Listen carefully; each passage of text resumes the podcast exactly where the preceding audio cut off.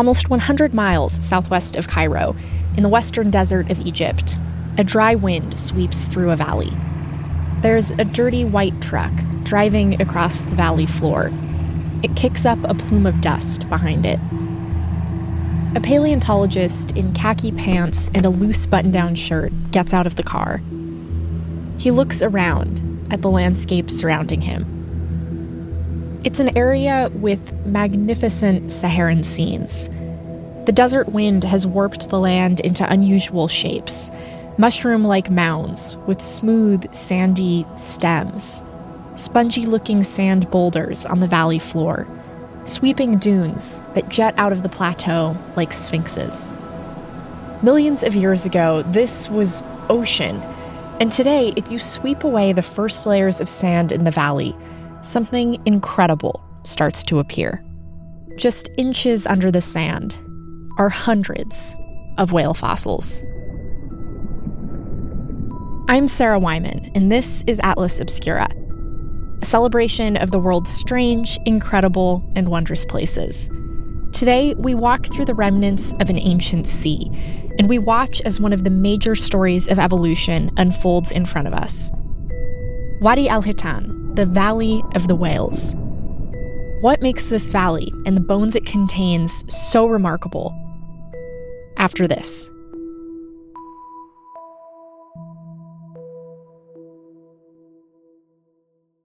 If you're looking for a place where the wide open skies and the towering mountains inspire you to find an untapped part of yourself, you might want to take a trip to Wyoming.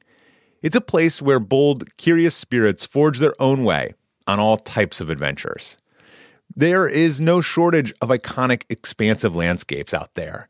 You can discover breathtaking hikes, stunning state parks, authentic Western culture, and other historic sites along with the tales of famous outlaws like Butch Cassidy and pioneers like Buffalo Bill Cody. The truth lies west. Discover yours at travelwyoming.com. Life is a highway, and on it there will be many chicken sandwiches. But there's only one McCrispy. So go ahead and hit the turn signal if you know about this juicy gem of a detour.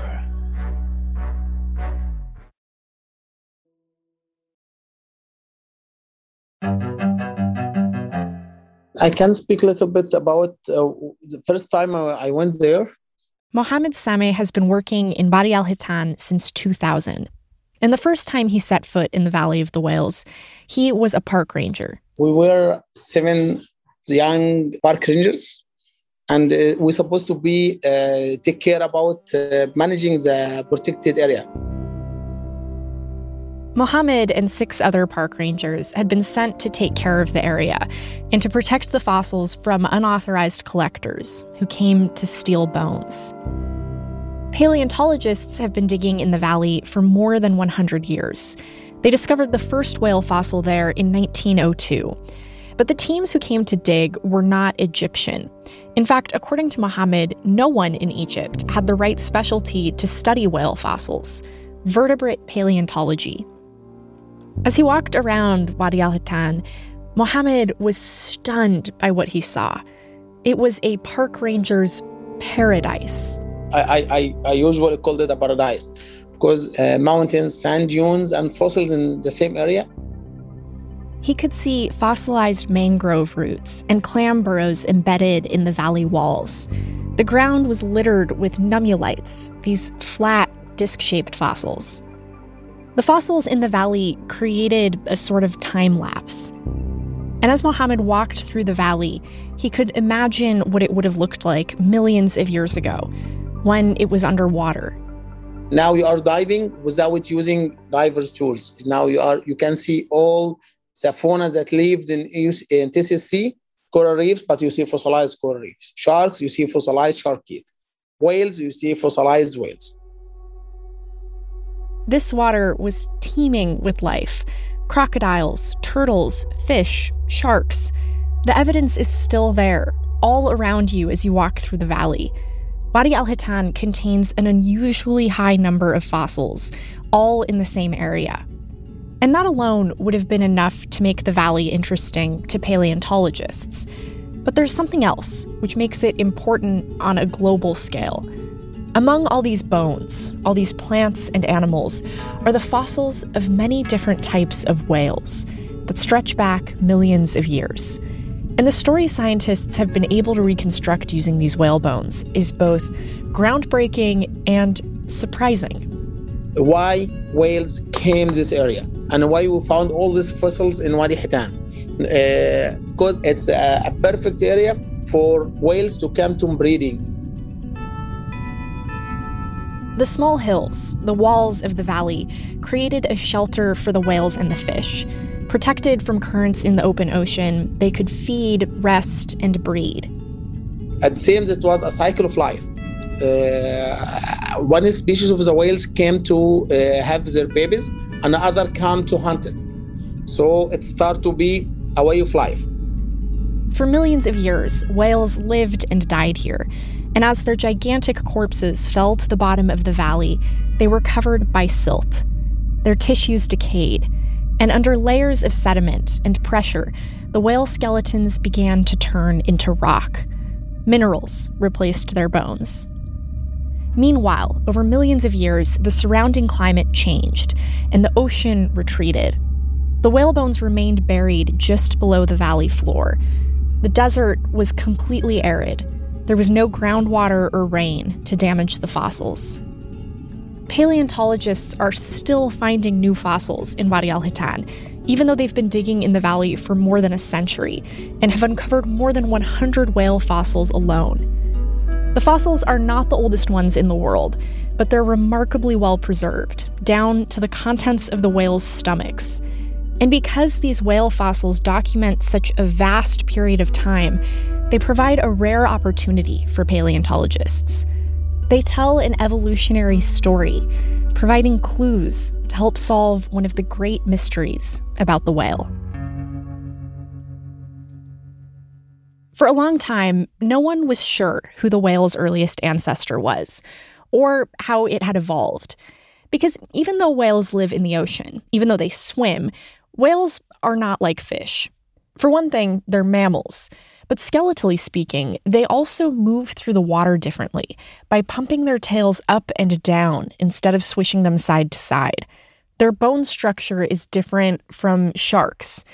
And so it seemed unlikely that whales and fish were descended from the same ancestor. But then, where did whales come from? Well, in 1985, a team of archaeologists working on a whale fossil in Wadi al Hitan uncovered something very unusual. They found the first bone of the leg, the hind limb. A hind limb. The whale had legs. And it was amazing at that time. This animal lived in water, and besides the legs, it looked pretty whale like. It swam like a whale, it had a big tail, and its legs, they weren't strong enough to bear weight anymore. But they were still there, and that was enough to connect the whale to an ancestor a couple steps higher up on the evolutionary ladder. It's funny to try to imagine what a whale with legs would look like walking around on land. Um, it must have looked yes. pretty different than what I'm imagining. Yes, it's completely different. They look like a wolf with a big nose. this discovery connected the whale fossil in Wadi al Hitan to other fossils, older ones, that paleontologists had dug up in other parts of the world. But until now, no one had known that those fossils and the whale belonged to the same evolutionary tree. The legs on the whale fossil in Wadi al Hitan were the missing link. The key to unlocking that before whales lived in the sea, they walked on land. Back in 2000, Mohammed started working at Wadi al Hitan as a park ranger. But the Valley of the Whales has a way of turning anyone who goes there into a wannabe paleontologist. I remember what uh, my colleague said the first day I was there. I was just, wow, what's a magnificent area. What I should do. So I said, he said that it belongs to you now. Do whatever you want. So, okay, why not? So we start to to make plans and make dreams. That's why I found Wadi Hitan inspired me to be another person. Mohammed studied to become one of the first Egyptians to earn a degree in vertebrate paleontology. He's now the designated manager of Wadi al Hitan, and he's worked on around 30 different excavations in the valley. He was part of a team which, in 2019, discovered yet another link between the whale and its earliest ancestor. But one of his proudest accomplishments is fulfilling the dream he and his fellow park rangers had the first time they visited the valley, as they looked around at the rock formations and the fossils. I, I, I had a dream. Me and my colleagues over there, we uh, we have a such beautiful place, and it deserves all the world know about it. In a way, uh, look like people get amazing from what they saw in Pharaoh's uh, civilization and they saw pyramids. And I want the, them to see that Wadi Hitan is something. Egypt is not started with uh, ancient Egyptian. No, it started before that uh, by millions of years. Now we we give the people uh, what was in, in Egypt during uh, 40 million years ago.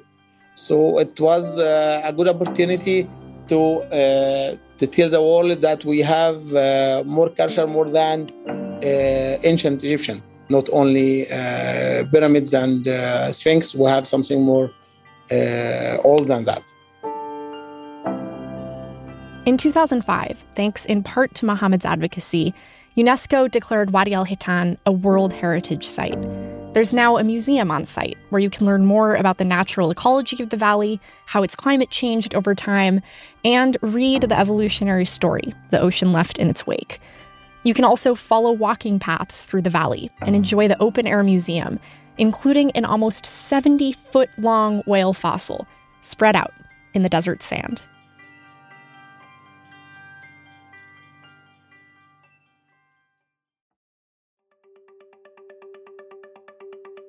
This podcast is a production of Atlas Obscura and Witness Docs. Our production team includes Doug Baldinger, Chris Naka, Kameel Stanley, Tracy Samuelson, John Delore, Peter Clowney, Manolo Morales, Dylan Thuras. Our technical director is Casey Holford. This episode was sound designed by Chris Naka and mixed by Luce Fleming. Our theme and end credit music is by Sam Tyndall. I'm Sarah Wyman. Thanks for listening.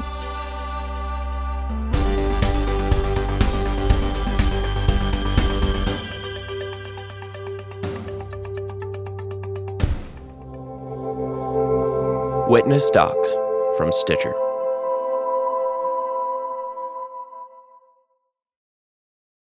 The world isn't wide enough for those with an insatiable desire for discovery. The all new 2024 Lincoln Nautilus Hybrid SUV offers the power and freedom to explore further and deeper than ever before. Intuitive, smart features ensure that you're always connected to the road ahead. Inside, a thoughtfully designed cabin immerses you in a universe that is all your own. The larger than life panoramic display spans the entire width of the cabin. It's customizable and interactive. Drivers can even personalize their backgrounds with a series of nature inspired themes. This vehicle signals the arrival of an exciting new chapter for Lincoln. Discover more about the 2024 Lincoln Nautilus at Lincoln.com. Life is a highway and on it there will be many chicken sandwiches. But there's only one McCrispy. So go ahead and hit the turn signal if you know about this juicy gem of a detour.